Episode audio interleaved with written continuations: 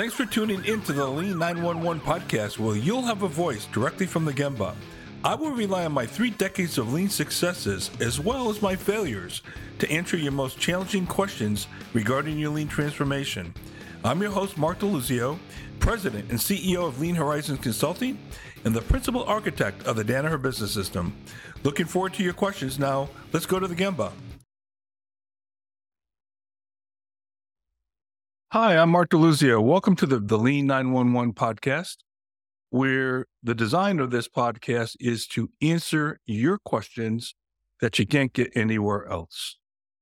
You might want to think about this as more the tacit knowledge that goes along with all the so many books and manuals that are written on the explicit knowledge. But how do you really do this? How do you really do Lean?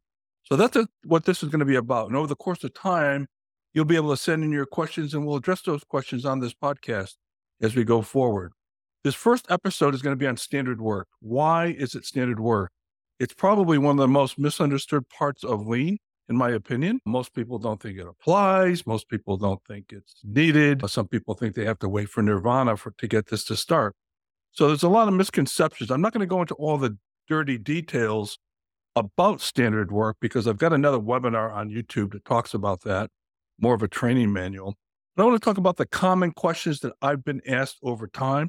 I've also solicited these questions from quite a number of people, and these are common questions that come up all the time on standard work. So that's why I chose to pick standard work as the inaugural, you know, podcast for Lean nine one one. So l- sit back, listen. Hope I'll get your questions answered.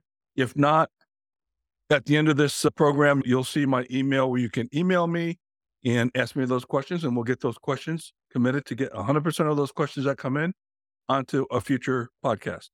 So let me share my, and hopefully this is going to work, but my little picture up in the corner. Okay. So again, you know, where to turn when your transformation transformations have flatlined. Hopefully I can answer those questions that have been bugging everybody so many times, and everybody debates these questions on LinkedIn uh, quite often. And many times, in my opinion, there's just wrong directions given to the questions that are asked. So So let's start. These questions aren't in any particular order. They might be some semblance of order, but not really. So let's go ahead and start with the first question. Okay, first question. How do you start in standard work if you've never implemented? What's the first thing that you do? Very simply, get the operators involved and lay out in a one-piece flow fashion the order of operations to put a part together. Whether it's a machining operation, an assembly, whatever it may be, get the order down for one part and ask the operator for their input as to how to do it. Now, the real key here is going to be to make sure that the operator is committed to doing it that way all the time. And what you're going to find in practice is that multiple operators who do the same amount of work or the same work will most likely do it differently many times, and they'll argue about it. No, that's not how that goes. I put that on first, and I that one, the blue one goes before the red. No, I think the red goes before. So when you do this, get the operator input. First of all, they're going to love the fact that you've asked them for their opinion. Yeah, they may not all agree, but you got to come up with the one best way in terms of order of operations. And I would highly recommend somebody from quality or engineering that is overseeing this process, so that you can confirm that they're not compromising the fundamental build of that product. Okay, so the first step right now, lay out those operations, get the operators involved, ask them for their opinion. Do not tell them, do not tell them how to do their job. Ask them, how does this job get done if you had to build one at a time, right? As Taiichi Ohno said, standards should not be forced down from above, but set by the production workers themselves. Let's follow his advice. Operators are your best consultants. I heard that standard work is demeaning to the operators. Is this true? Absolutely not.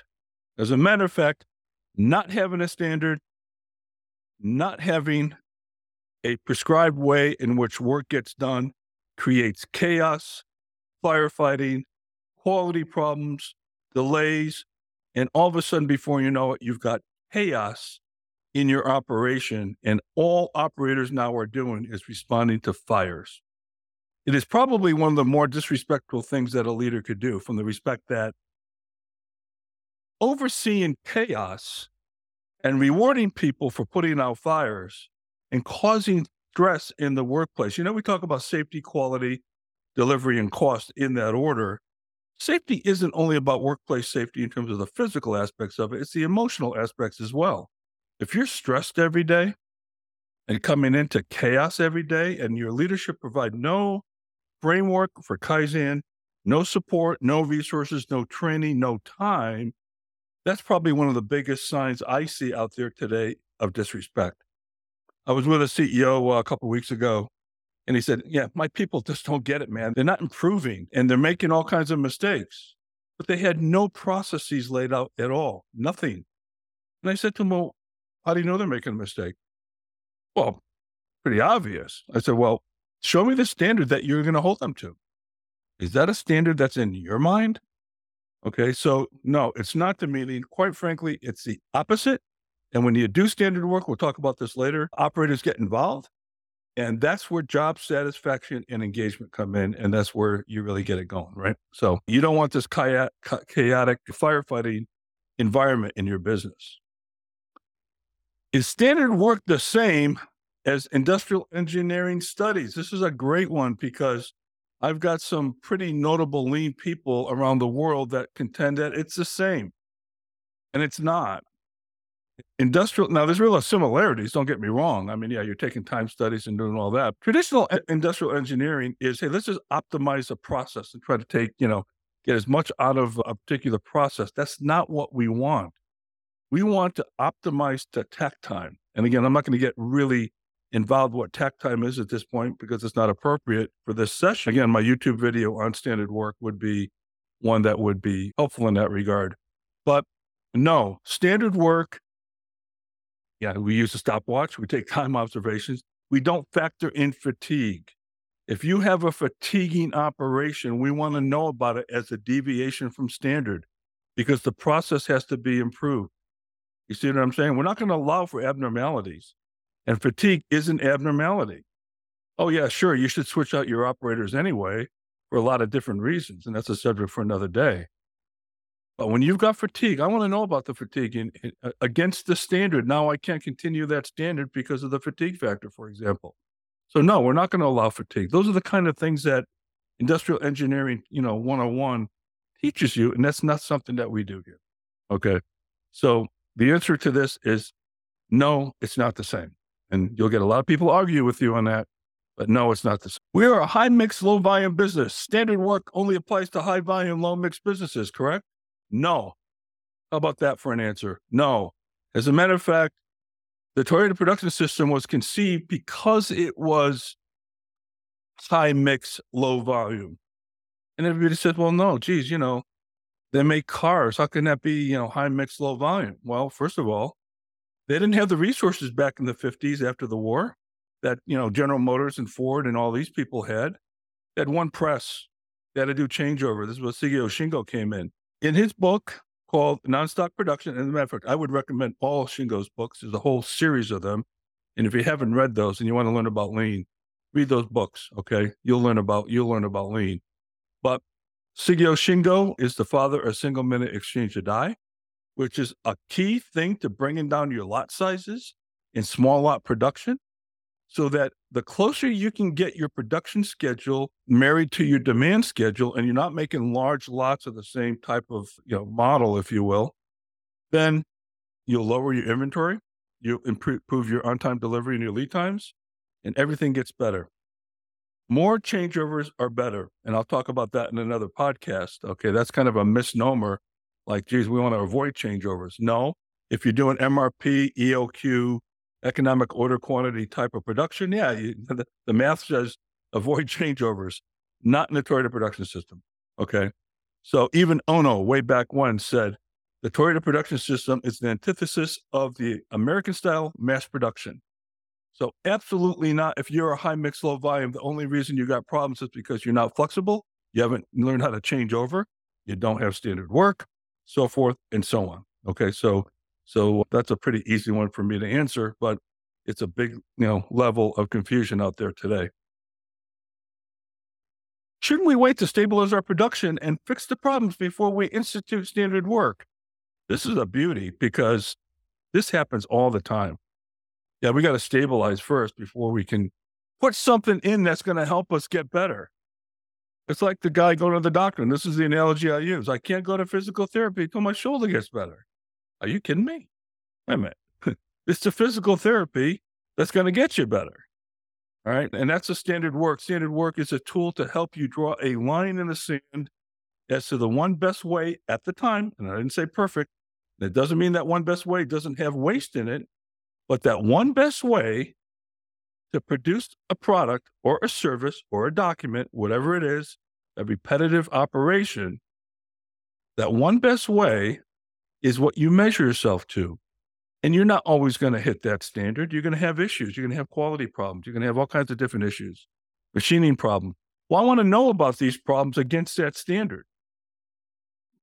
Once I know about these problems, I can prioritize them as future Kaizen events to get those issues out of the way. So absolutely not.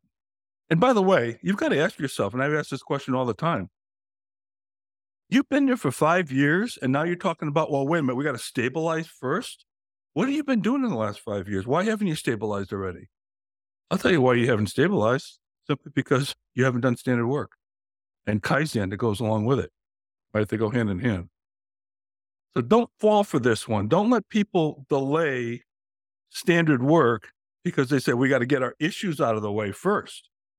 It's just mind-boggling that the logic out there is such, right?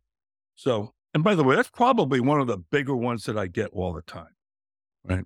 This is a cute one. How often should we do standard work? All the time? How's that for an answer? All the time. It's standard work is a verb, not a noun. It's not something you did. It's something that you do on a daily basis. You work to the standard all the time.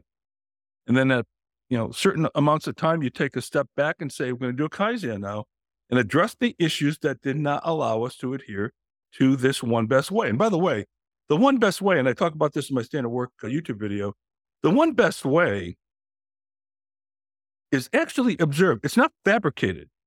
Actually observed the part being put together in a certain fashion, in a certain time and all that. And it's not like you fabricated this. I think this is the way it should be. No, you've observed an operator. You've observed an operator actually putting the part together or doing whatever it is to, you know, to get the product out. So, so no, that one best way is actually observed. Now, everybody, one of the questions I didn't put in here, and I probably just thought about it now, I should have put it in, was, Uh, do you use the fastest operator? Do you use the slowest operator? No, you ask people to work to a normal work pace. Normal. You don't want people knocking their socks off because it's not sustainable. You just want a normal work pace. You don't want people to go crazy. As a matter of fact, I've told operators to slow down. Some people speed up when they get time. As a matter of fact, a lot of times I'll have another operator time an operator. It's a lot better than less threatening that way. But I'd actually ask people to slow down. Say, no, you're going too fast. That's not sustainable. Interesting story, by the way. I'll tell you about that. I was in Arkansas. It was in the summer, hot, you know, muggy, hot. And the production started at six a.m. And this one guy, I remember his name was John, a young guy, young kid, about twenty, twenty years old. He was lur- working, you know, he was going so fast. And I said, hey, John, you got to slow down, man. You can't, you can't keep this pace up. He says, Mark, I'm trying to get my work done because by eleven o'clock in here, it is so hot. I can't work anymore. Wow. Are you kidding me? So what did we do? We actually invested in air conditioning to cool off the plant. That plant got up to one hundred twenty degrees. That was totally disrespectful to the people in that plant, right? Oh, yeah, by the way, everybody in the office had air conditioning, okay? So I made them move out to the shop floor. And all of a sudden, before you know it, they said, wow, it's hot. We need air conditioning, okay? So, so. You know, a lot of times when you watch what the operator does, and this is a whole nother subject for another day, you'll get good feedback as to what's really going on, okay? But standard work is a verb. You do it all the time. It's not what you did. It's not an M B A project that, you know, put in a book and then put it on a shelf and then present it to your boss when he comes in at, at every quarter. No, that's not what standard work is, all right? Shouldn't we build downtime, part supply issues, quality issues, all these other issues into our standard? Well, first of all, if a standard is supposed to be repeatable, how are you going to do that? number one? That's the first fundamental question. So the answer is no, right? How do you predict? Well, you know, geez, last month we had an average of twenty minutes of downtime a day, so we're going to build that in. No, you're not. This standard work is not about documenting your screw-ups. It's about documenting the one best way and then holding yourself to that standard. All right. I had this argument on LinkedIn uh, a while back where people say, well, you know, standard work doesn't apply because if standard work says you, you need, you know, six people in a cell based on the tech time and cycle time calculations, and you have all these issues like quality, you know, whatever, downtime, you're not going to make your production. My answer to that is your documentation should say you need six people in that cell. If you want to run it with ten, knock your socks off. But let that delta show that we're operating outside of standard, all right? Do not change your standard work to ten and show ten as normal because it's not normal. When you have, you know, quality issues and downtime issues and whatever, it's not normal. So by you baking it into the standard, you're saying, I'm accepting this stuff because I want to be able to say I met my standard work. Look, I know you've got to, you know, meet your demand for your customer. I got all that. I've run operations before. I know how it works. I want to know the delta. And if I have a delta, I want to put those in a Pareto diagram and understand the issues. And I'm going to attack each one on that Pareto in the future Kaizens that I do for that area. So no, you don't document your screw-ups or your, you know, your downtime or anything else. This is not a tool to document so that you feel comfortable. This is supposed to make you feel uncomfortable. So it's absolutely not. We don't do that. All right. I get this all the time. Mark, you don't believe our business. Our demand varies so much. We don't really have attack time. Well, guess what? Everybody has attack time, whether or not you like it or not. Okay. Everybody has attack time. Everybody's going to pay taxes. Everybody eventually, unfortunately, is going to die. Uh, that these are given li- given facts of life, okay? Every day the sun's going to go down, and every day you have attack time. It's a question of whether or not you identify it or not. So I get this, you know, our business has seasonality. What business do you know that doesn't have seasonality? Even a fast food operation has seasonality during the day, never mind during the week or during the month or during the year. Every business has seasonality. I got that. But what you need to do is go back to what's called heijunka level scheduling. One of the three things on the foundation of uh, the Toyota Production System, one being standard work. Heijunka level scheduling is two. The other one's Kaizen, supported by Just In Time and Jidoka as the pillars. All right. So, so you need to, you know, heijunka level scheduling is an actual production control operation. And there's a lot more to heijunka level scheduling. I'm going to talk about it in very general terms right now, but there's a lot more to heijunka level scheduling than meets the eye in terms of how you do it and how you calculate it and how you execute it. But you need to level load. And you think about this, a plant that has different volumes every day, by the time you figure out where you have to put everybody in terms of labor and get the right materials, the day's over. You can't run efficiently that way. This is why Ohno-san thought about heijunka as a way to level the production schedule over a certain time horizon. And I get asked all the time, well, what is that time horizon, Mark? I don't know. Every business is different. You know, if you're an O E M business and you get firm orders, maybe you do it based on the month. Some have to do it based on the week. Maybe some have to do it based on the day. I mean, McDonald's fast food chain has to really do it during the day. I mean, they can't staff, they shouldn't anyway, at lunchtime, the same way they would staff at four o'clock in the afternoon. The demand's different, right? Everybody has demand differences. I got all that. So heijunka level scheduling is a key. Think about your home. Every night you have a family of four, you have dinner. Then all of a sudden on Thursday, you've got twenty people coming over for a party. And then you go back to four on Friday. Then Saturday, you got twelve people coming over. You've got this very, think about how disruptive that would be in your own home. You can't run a plant that way. You have to level load. And then when you level load, you got that consistent demand in which to strike attack time. And then from that basis, you can set your standard work. All right. Shouldn't we have operators do rework in the cell during the workday? Let's see. There's either one or two answers to that, yes or no. And I'm going to pick no. Okay. Again, going back to downtime and going back to quality defects and part supply issues, you don't build abnormalities into your standard. Now, one of the things that my buddy Nakao-san, Chihiro Nakao, was one of my main senseis from Japan. And, you know, Nakao was one of the guys that worked directly for Toy- Taiichi Ohno, who's the father of the Toyota Production System. So right from the horse's mouth, he told me operators should operate. They shouldn't go fetch parts. They shouldn't get tooling. They should work within their standard work sequence. One of the three elements of standard work. You've got your standard work sequence, your tech time, right? And your standard working process. Those are the three elements of standard work I talk about in my YouTube video, right? The standard work sequence is analysis, analogous to a, a racetrack for a race car driver. Whether it's NASCAR, Formula One, you know, Indy five hundred. The whole idea is to keep that race car driver on that track as much as possible. We don't have the racetrack driver getting out of his car to fill it with gas and change all the tires. We have a pit crew. These are the indirect labor operators, right, that everybody wants to get rid of. Well, good luck with that if you want to win the race and getting rid of your pit crew because you want to save a little bit of cost. Good luck with that program. It's not going to work. But once I take the operator off the track, he's not doing anything to win the race. And the same thing with rework. That's not built into your standard, and you don't build it into your standard because it can't be standard. You don't know how much rework you're going to have today, and you don't want to build abnormalities into your standard work.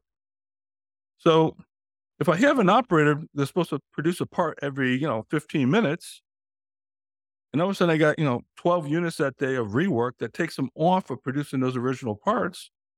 And I look at the end of the day and I say, well, geez, you know, I bang on the operator's head and say, you didn't do your work today. You didn't get your production out. Yeah, because I had to work on rework. Rework doesn't get done with, by operators. Okay. We need to quarantine the rework and get it fixed and problem solved quickly so that we put the fire out permanently so it doesn't happen again. I'll bet you any money, if you've got rework in your cells, in your production, it's the same issues all the time because nobody's getting to the root cause. That's been my experience anyway. So the answer is no, you don't do rework at all. And if you do, and this is a problem, by the way, this is a problem with companies that have very highly technical products that end up, you know, never get into the production mindset. They're always looking at this as a laboratory, as kind of like a skunk work type of thing. And they don't think about it from a production perspective. No, rework is abnormal. We don't accept rework, and it's an abnormality. A lot of companies just think, oh, that's just the way it is, right? And we're going to have rework. The answer is absolutely not. Why is standard work necessary? Again, I go back to, you know, the people I've talked to who just get into this. What is it that you're changing if you don't have a standard? If I said to you, geez, I want you to improve that process. What do you, are you going to improve the process in Charlie's mind, Mary's mind, Bill's mind? All of the three of them have three different versions of how this process works. But what are you going to change? At least with standard work, when it's documented, and this goes for any process, by the way, I've got it written down. I can at least follow it. And when I don't, you know, when I don't adhere to that standard, I make improvements, Kaizen improvements. So you can't improve something that doesn't exist. Very simple, very simple. You can't improve something that doesn't exist. And as our friend Taiichi Ohno said, where there is no standard, there can be no Kaizen. Translated, there can be no improvement because you've got nothing to change. Now, standard work is such an important concept. Most companies I go into that say, yeah, we're doing lean. Where's your standard work? Well, that doesn't apply to us. Oh, really? Okay. Well, I'm glad you got nice poster boards on the wall. And I'm glad you got ni- nice banners and yellow lines on the floor. I'm glad you got your Gemba boards as you go around and talk about expediting parts all day because you haven't solved that problem, right? And you ever go on a Gemba, a Gemba walk where, hey, Charlie, when's that machine going to be up? Oh, three o'clock today. Okay, great. Yeah, we're going to get the part in this afternoon. Hey, Bill, did the supply get back to you on, on the rubber on the rubber gaskets? Yeah, we're going to get those first thing in the morning, seven o'clock. Oh, okay, great. That's a Gemba walk. That's not a Gemba walk. Okay, we'll maybe have that discussion some other day, right? But that's how they work. They're more expediting meetings than they are anything else. And everybody walks along on these meetings thinking that they're, you know, they're bought in and they're showing everybody how bought in they are to Lean. Meanwhile, they're walking through a sea of chaos and nothing's getting done. But Nakao said to me, one of the first things he said to me when I first met him in nineteen eighty-seven, he said, if you don't understand standard work, you will never understand the Toyota Production System. Standard work, that's why I started out with this as number one, and it's a real key. Okay, so thanks for visiting. I hope this helped answer some of the questions that you have. It probably raised a ton more questions, right? Please email me at mark at lean nine one one dot com, and I will make sure that we get answers back to you through this podcast and get those addressed as we go forward. I'm sure there'll be you know, three or four more podcasts like this that has to do with standard work. So thank you very much for the first episode, and I hope to see you on future episodes. God bless.